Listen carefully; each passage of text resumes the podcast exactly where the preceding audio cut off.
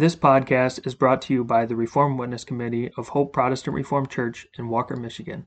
It is our goal to spread our distinct Protestant Reformed views based on the Word of God and the Reformed Confessions.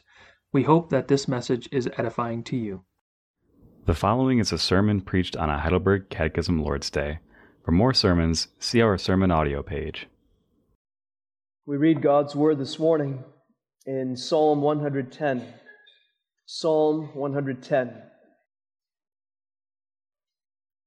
Before we approach the doctrine or the teaching in the Heidelberg Catechism on Christ sitting at the right hand of God and then coming to judge the living and the dead, we read Psalm 110, which speaks of that as well.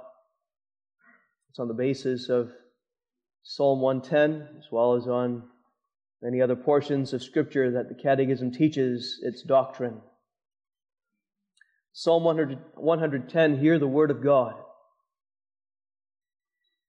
The Lord said unto my Lord, Sit thou at my right hand until I make thine enemies thy footstool. The Lord shall send the rod of thy strength out of Zion.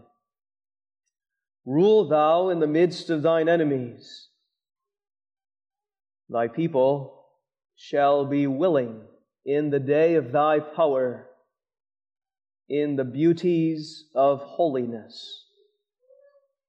From the womb of the morning thou hast the dew of thy youth. The Lord hath sworn and will not repent. Thou art a priest forever, after the order of Melchizedek. The Lord at thy right hand shall strike through kings in the day of his wrath. He shall judge among the heathen. He shall fill the places with dead bodies. He shall wound the heads over many countries. He shall drink of the brook in the way. Therefore shall he lift up the head. we read that far in God's holy and inspired word. We turn now to the Heidelberg Catechism and Lord's Day 19. Lord's Day 19.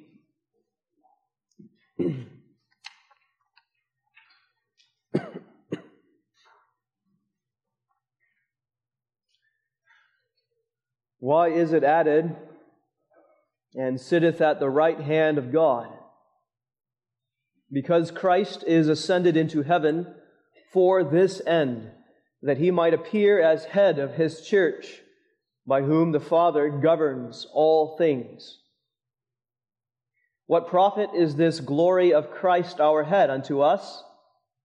First, that by his Holy Spirit, he pours out heavenly graces upon us, his members, and then that by his power he defends and preserves us against all enemies. What comfort is it to thee that Christ shall come again to judge the quick and the dead? That in all my sorrows and persecutions, with uplifted head, I look for the very same person who before offered himself for my sake to the tribunal of God and has removed all curse from me to come as judge from heaven, who shall cast all his and my enemies into everlasting condemnation, but shall translate me with all his chosen ones to himself into heavenly joys and glory. Beloved, in the Lord Jesus Christ, we are a people that tend to be naturally very nearsighted, short term in our outlook on life, and focused on the here and now and the things of self. We tend to look inward and narrowly at what's going on now in our life. We have a very narrow scope on things below. We tend to live in a bubble, we call it, infrequently taking a big picture perspective on history and looking outward and upward. We need to look up. We need to look out. Our first response to hardship is not to look inward, not to look at our devices, is not to look down in dejection and despair, but we need to look up and out to Him, to the man who is also God, who sits as our flesh and blood at God's right hand. And we need to take on His perspective in life. We call it zooming out, broadening our outlook to see the long term plan of Jesus Christ, our ascended God, who rules for his church. That's what we consider this morning when we confess he sitteth at the right hand of God the Father Almighty. And from thence he shall come, and he is coming to judge the living and the dead. Take that broad, long term perspective of the right hand man of God. That's refreshing, it's comforting, it's for our good. God gave this view to David in a supernatural way. More than a thousand years before Jesus Christ came, God caused David to take this broad, long term view of the right hand man of God. He pointed David upward to Christ's throne even before Christ came and even before Christ ascended into heaven. What God did for David can be described this way a thousand years before Jesus Christ, he fast forwarded David's mind in a special revelation. He fast forwarded David's mind to the time when Jesus ascended into heaven. He fast forwarded David's mind not only, but raised David's ears into the throne room of heaven itself so that David could hear the words of Psalm 110, verse 1. Sit thou at my right hand until I make thine enemies thy footstool. And David, inspired by the Holy Spirit, receiving this special revelation, writes down the very words that Jesus would hear a thousand years later when he ascended to heaven. This is what I heard the Lord, David says, Jehovah, say to my Lord, Christ. Sit thou at my right hand. And now we stand more than 3,000 years after this psalm was written. And God would have us rewind about 2,000 years back to when Jesus ascended. And He would have us hear the same words that Jehovah God spoke to his Son in heaven Sit thou at my right hand. And contemplate that perspective as this right hand man continues to reign today. Consider the right hand man's lordship, the doctrine taught in Lord's Day 19 and in Psalm 110. First, sitting at God's right hand. Second, ruling for his church. And then finally, coming to judge. Last Sunday morning, we considered the ascension of Jesus Christ when, before the sight of his disciples, Jesus raised his hands in a benediction and then was lifted up. He was lifted up, children, not only into the sky where a cloud covered him from the view of his disciples, and he was not lifted up to, to outer space, but he was lifted up to the heaven above the heavens. He was lifted up to the throne room, we can think of the throne room of God.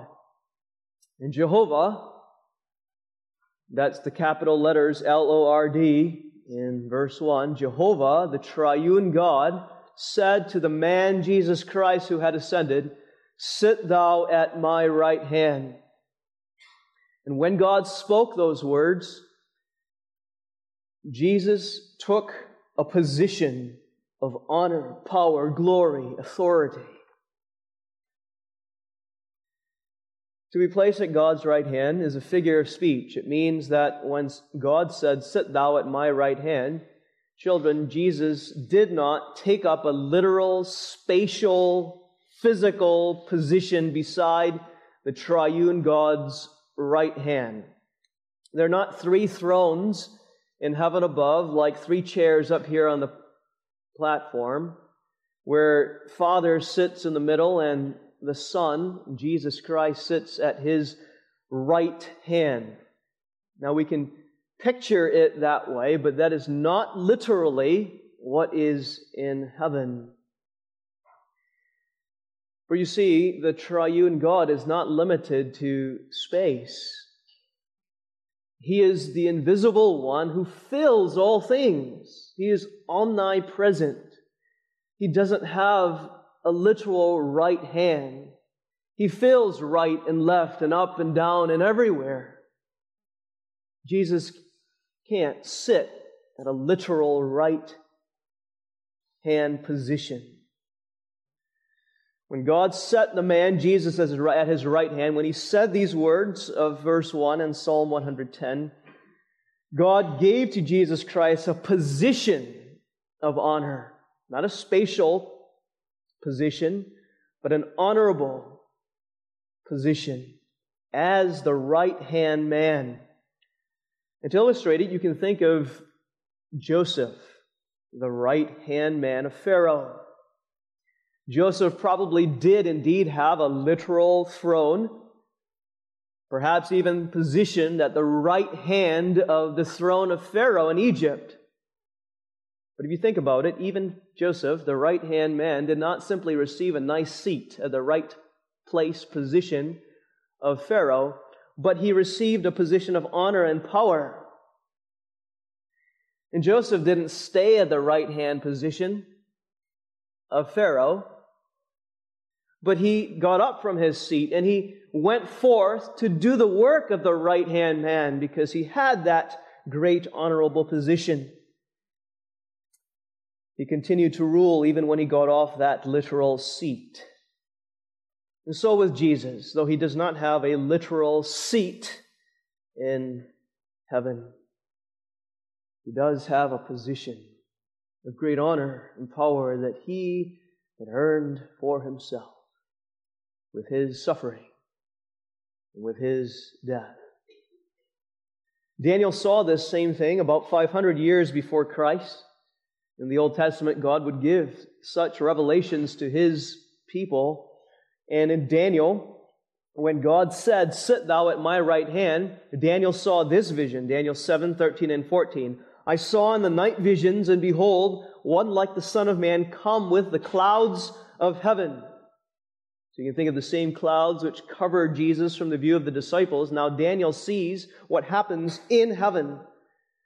The Son of Man came with the clouds of heaven and came to the Ancient of Days, and they brought him near before him, and there was given him, that is, to the Son of Man, dominion and glory and a kingdom that all people, nations, and languages should serve him. His dominion is an everlasting dominion which shall not pass away, and his kingdom that which shall not be destroyed. What Daniel emphasizes in Daniel chapter 7 and that which David also emphasizes in Psalm 110 is not only the glory, the beauty, the honor that Jesus received when he was placed in the position of right hand man, but especially the powerful rule, the powerful rule or dominion of this right hand man of God. To be a right hand man is to do the work as the king, to rule in the king's place.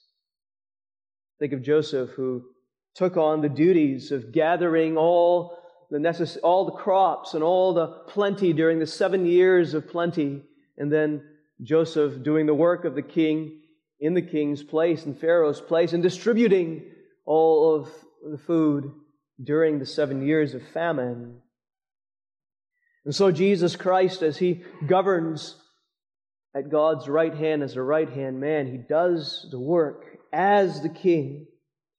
Heidelberg Catechism answer 50 says, By whom the Father governs all things. He governs as the king.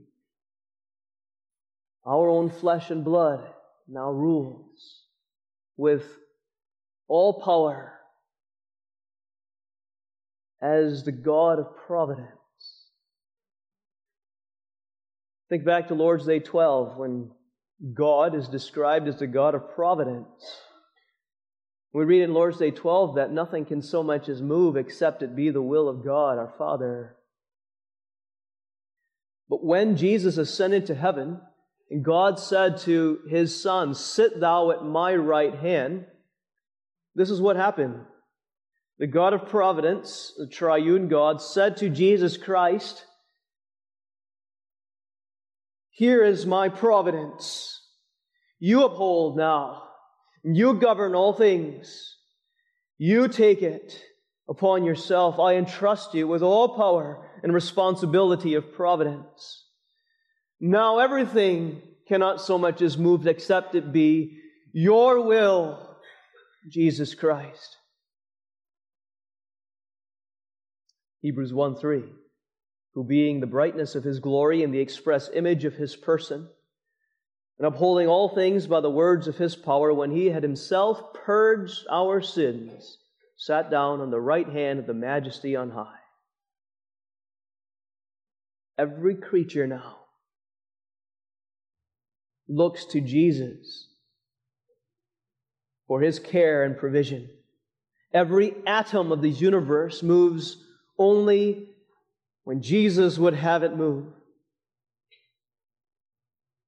Everyone is conceived and born only according to the will of this right hand man, and each one dies according to the will of this right hand man. He sovereignly governs all things. He reigns over COVID 19 and COVID Delta and COVID Omicron or any variation and all of it spread to every single person and any pestilence they may come hereafter. He rules with complete control as the right hand man of God and every government mandate, mandate of every vaccine or of every shutdown, the decisions of governments and men and women of power. He rules as God's right hand man, sovereignly over it all. The same Jesus Christ, the same one who gave himself in love to die for us and then rose again, is now ascended as the right hand man of providence. What a gospel.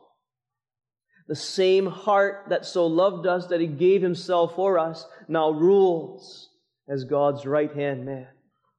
And that's cause for daily worship and joy and comfort. What a reason to put aside our whining and our complaining and our anger against His will, what we call frustration, perhaps.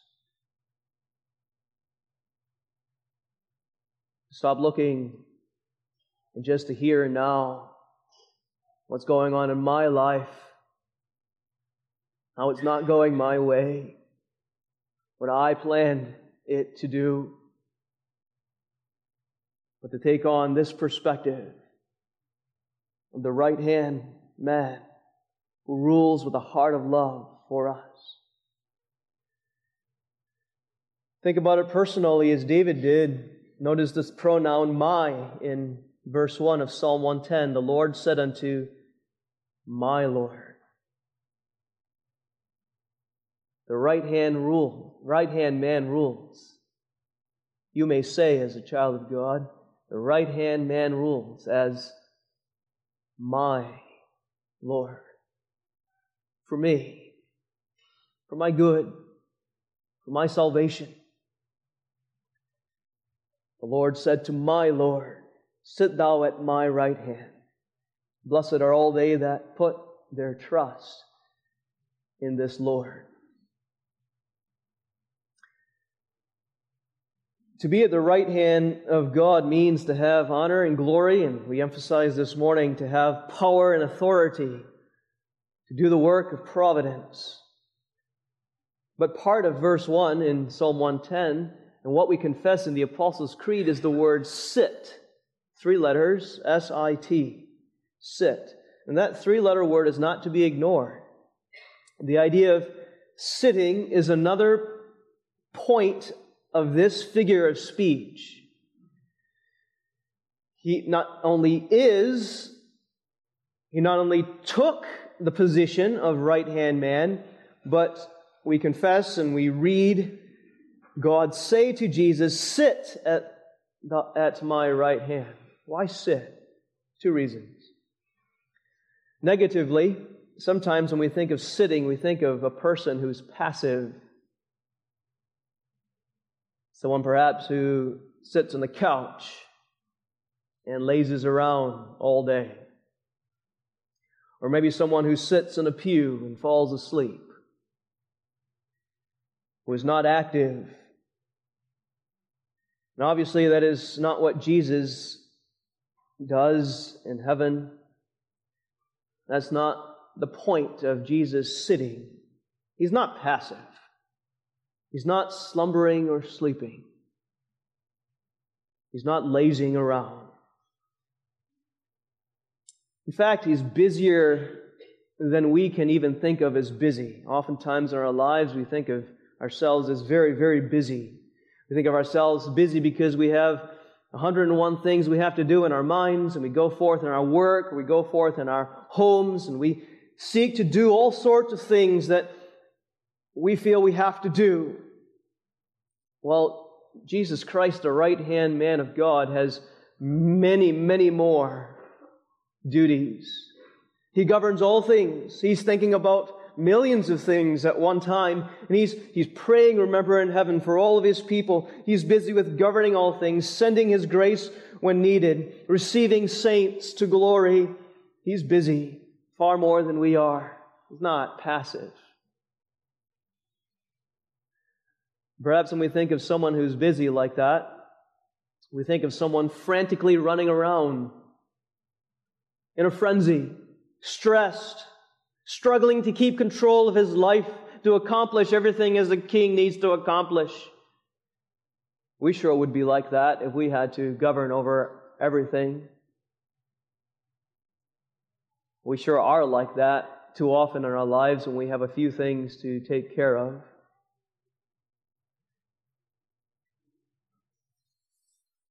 But Jesus is said to sit. And the point is, with the great power that he has as the right hand man of God, there is an ease with which he rules over all things. Nothing's out of his control.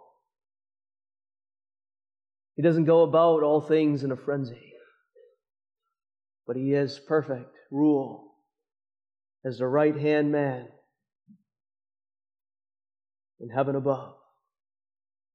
And so, next time, beloved, when you and I feel the chaos of life, what seems to be out of control, we feel overwhelmed by all that we have to do, and we seek to go forth in a frenetic pace, thinking about everything in our lives, and perhaps pitying ourselves about how busy we are.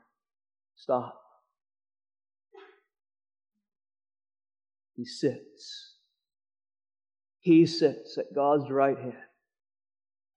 Be still and know that. He is God. who rules your life. And nothing is out of control. All is in his hand. Calm he sits and throne on high. Sitting not only points out the ease with which he rules our lives, but secondly, it also reminds us of the permanent position that he has. Permanent position. One who sits intends to stay for a while. One who sits is not going to move. Jesus Christ, as the right hand man of God, is established in the heavens and will forever rule as God at, at God's right hand. Psalm 45, verse 6 Thy throne, O God, is forever and ever. The scepter of thy kingdom is a right scepter. 2,000 years ago, we said, when he died and rose and ascended to heaven, the Lord said to this Lord, Sit thou at my right hand. That happened 2,000 years ago. He hasn't stopped ruling. He sits in a permanent position.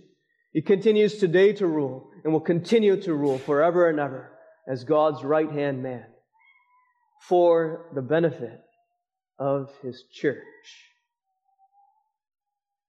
for the sake of his people. That's why it's such a gospel. The Catechism explains that he sits at the right hand of God that he might appear as head of his church for the sake of his people. We know the promise, don't we? We confess it again and again in Romans 8 28. And we know, we know all things work together for good to them that love God, to them who are the called according to his purpose. We know that intellectually. Now ask why. Why do all things work out for our good, for the good of his people? Here is the reason. Here is the reason. God said to our Lord, Sit thou at my right hand. And the one who died for us now reigns to work all things for our good. Ephesians 1:22 God hath put all things under his feet and gave him to be the head over all things to or for the church. He rules with a rod of strength. Verse 2 of Psalm 110. The Lord shall send the rod of thy strength out of Zion. That's the church Rule thou in the midst of thine enemies. The rod of strength there can be thought of as a scepter. The scepter is a symbol of the authority and power of the king who reigns now over Zion, his people. But this Zion, notice, is in the midst of enemies. That's the second part of verse 2. When Jehovah God tells the Son, Jesus Christ, the Lord, to rule, he says specifically, Rule thou in the middle of thine enemies. The enemies include Satan. The enemies include demons. The enemies include the world, the reprobate world of unbelief. The enemies include sinful natures that yet exist within Zion, within the church. The enemies include wicked men who hate the true church of Jesus Christ. The enemies include the Antichrist. The enemies include all kinds of evil, temptations, and false doctrines that attack the church on every side. Zion is in the middle of enemies. And the people cannot stand a moment of themselves. And thus the command to Jesus Christ, the right hand man of God, rule thou, rule thou in Zion in the midst, while they are in the midst of the enemies. And the right hand man does, you see. For the sake of the people that he has purchased with his own blood, he rules so that every enemy that surrounds Zion cannot so much as move, cannot so much as spit a single word of slander or false doctrine against the church, except it be the will of the right hand man of God. He governs them those enemies for the good of His church. In the midst of all that has gone on, when the Church of Jesus Christ today at Hope faces any attack on any side, never forget that. We can consume ourselves in self pity, thinking about how we're wounded.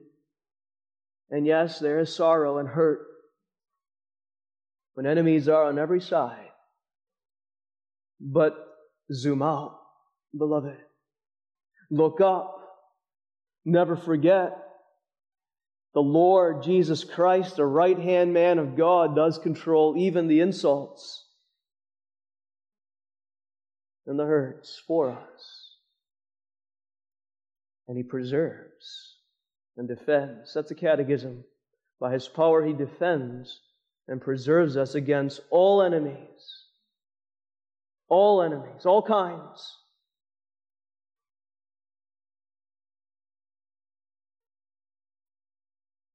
Why are we fearful? Why are we frantic? Oh, yes, we must be faithful, faithful in defending the church and caring for God's people, ministering to those hurt. But be not frantic, fearful, imagining that the health of Zion depends on you and me or one minister or elders. He who purchased us is at the right hand of God, preserving, defending each and every one of his people. Even if they stray for a while, even if they're deceived for a while, he defends and preserves and brings them back in repentance. He will. He defends and preserves each one he has bought. And beloved, as an application, be thankful. Be thankful that he has preserved the right hand man of God, recognized that, has done this preservation and defense.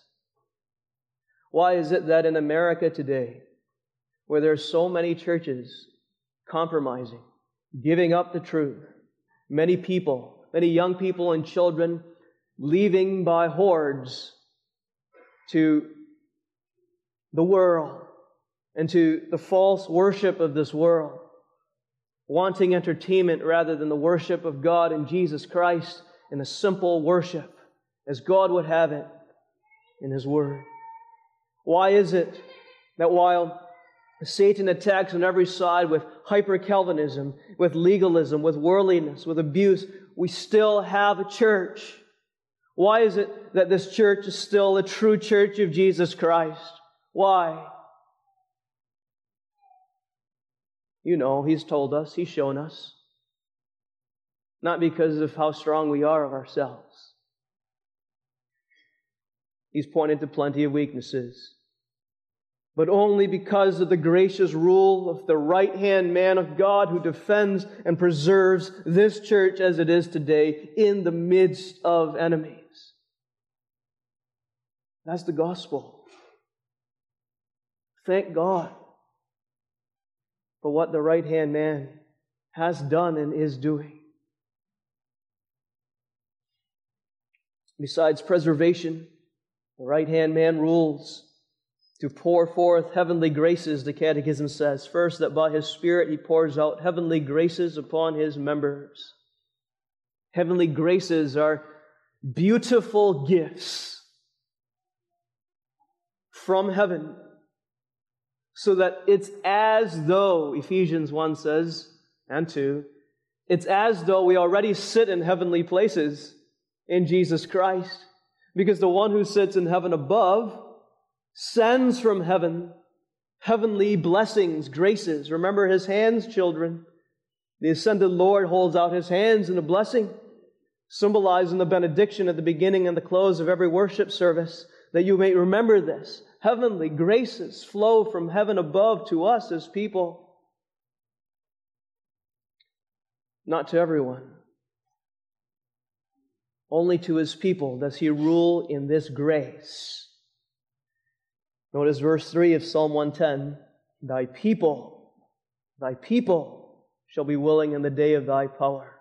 Over his people, his church, his elect people, those for whom he has died, he sends these graces by his Spirit.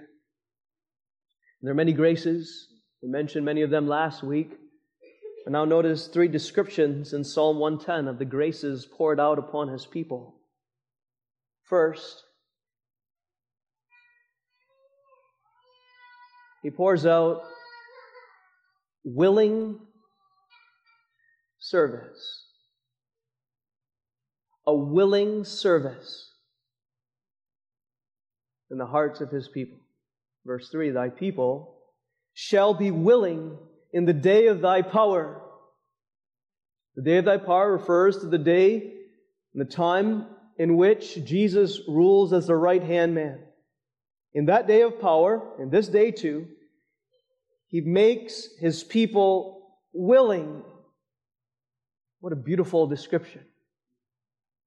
The word willing comes from the same root as free will offerings. Free will offerings.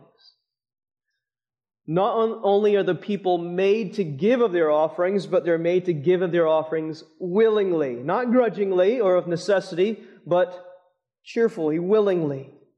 And not only of offerings in the offering plate, money, or sacrifices of the Old Testament, but Christ Jesus pours forth his grace so that his people make themselves as living sacrifices that are willing to obey, willing to give of their service to Jesus Christ and to one another.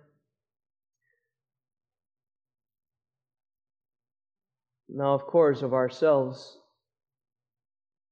we're in bondage to Satan and sin. We start in our mother's womb dead in sin, enemies of God. In fact, if you look at the end of verse 2, rule thou in the midst of thine enemies, we start out as those enemies.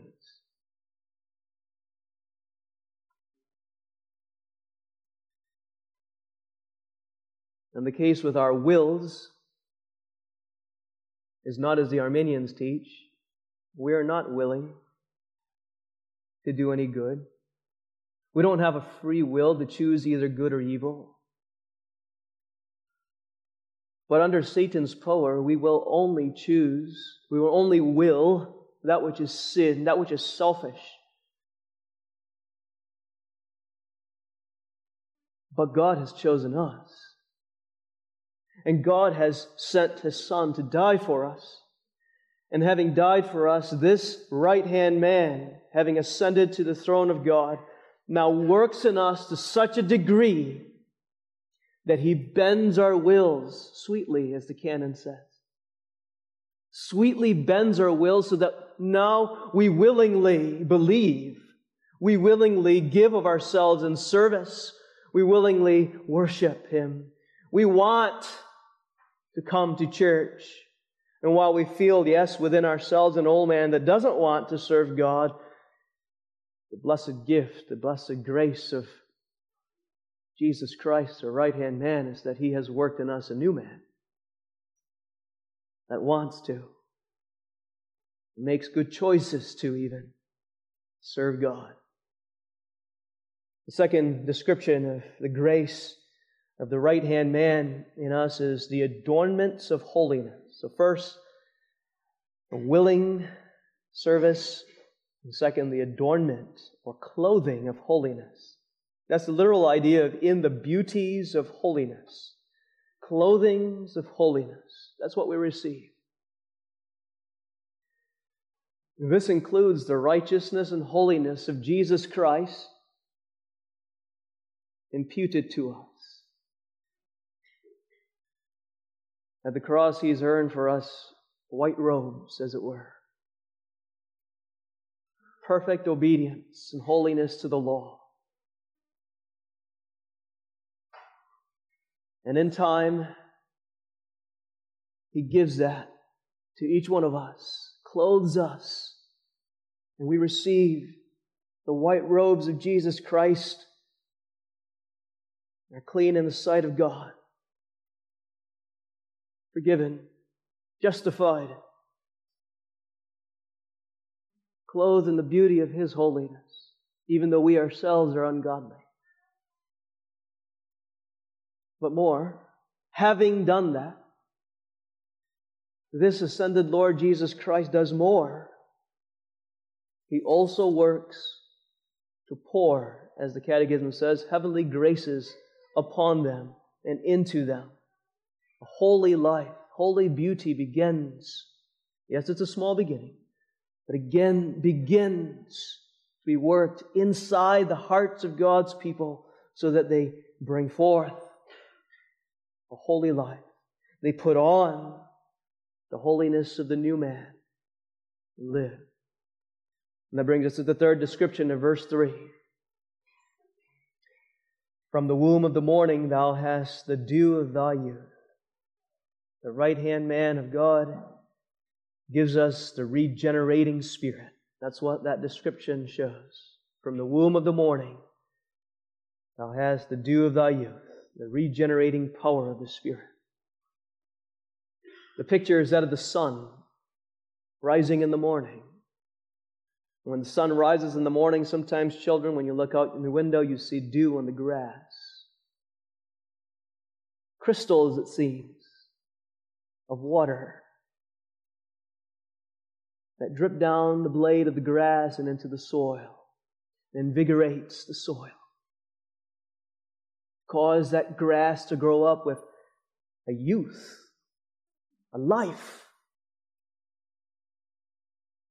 That's the picture of the Sun of Righteousness, Jesus Christ, was risen with healing in his wings, and now sits as God's right hand man and sends forth the dew upon you, you, his people, upon your children, to regenerate, to give the dew of the Holy Spirit that you might be like that ground of yourself barren, now springing forth with life, of youth, regenerated narrowly to be born again, and then revived by His Spirit, strengthened day by day even to live for Him. That's the effect of the right hand man's gracious rule over His church making them willing worshippers, adorning them with His righteousness, and even working in them His holiness, and reviving them, regenerating them unto youthful vigor in His service. Out of Zion. Not only over Zion, though that's included, but verse 2 says, The Lord shall send the rod of thy strength out of Zion, meaning from the church and then outward. Beloved, don't think only me, myself, and the ones here, but outward. The right hand man of God rules outward. Out of Zion, he brings forth his rule of grace also. And that means that he spreads his gospel to the ends of the earth. To Judea, to Samaria, to the uttermost parts of the world. The right hand man does not only rule for one church, he does, but not only for Hope PRC, not only for the Protestant Reformed denomination, but outward to his people wherever they may be, that he may gather from the nations all of his people. He spreads his gospel to continents of Europe and North America and South America and Asia, to Singapore, to India, to the Philippines, to Myanmar. His rod of strength or his scepter doth rule to bring into subjection the hearts of those not yet converted under his service. That he may bring about the end, the judgment.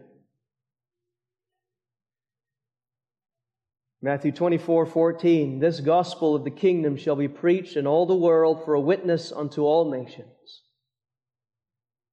And then shall the end come. Presently, he's working to do this. He sends his white horse, white horse of the preaching of the word. And he uses us sometimes, but he doesn't always just use you or the Protestant Reformed churches. But he causes that gospel to run forth to the ends of the world so that each one of his elect people that Christ Jesus has purchased, that he has purchased, the right hand man now gathers, brings under his subjection, clothes with his beauty of holiness, invigorates with his dew of the morning, makes them willing worshippers of him. And when each one is gathered, then he judges. The end will come. Verse 5 calls it the day of his wrath. The day of his wrath. The Lord at thy right hand shall strike through kings in the day of his wrath. He shall judge among the heathen. He shall fill the places with the dead bodies. He shall wound the heads over many countries.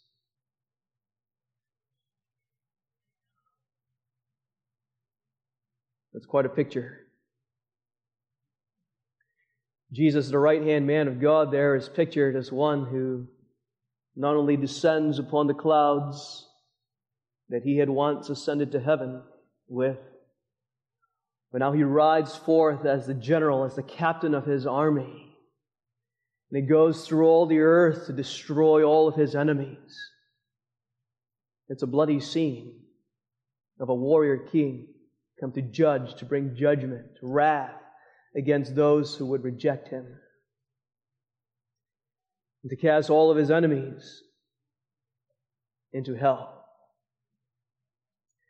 And that judgment is a judgment of the living and the dead. We confess that in the Apostles' Creed, and that's what the Catechism is explaining of the living and the dead. The living are all those who are alive when he, when he comes at his second coming. The dead are all those who are now in the grave, who are dead when he returns. All, living and dead, the dead being raised from the dead, will be brought before his judgment seat. And he will judge. He will bring publicly to view the deeds of all and then he will declare his verdict. Either guilty, worthy of eternal damnation, or innocent, righteous, worthy of eternal life.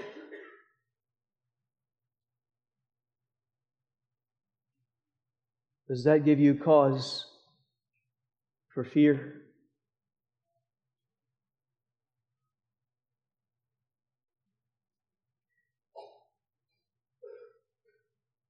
those who are impenitent, those who continue willfully in sin, who do not turn, will fear. That is the consequence of sin. And we'll fear this coming judgment. And he comes soon.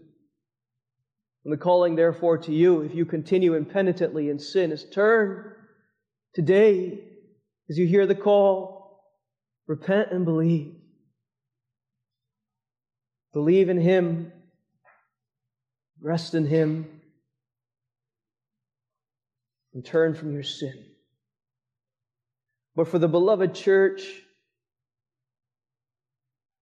in whom He has worked a repentance and a faith, there is no reason to fear.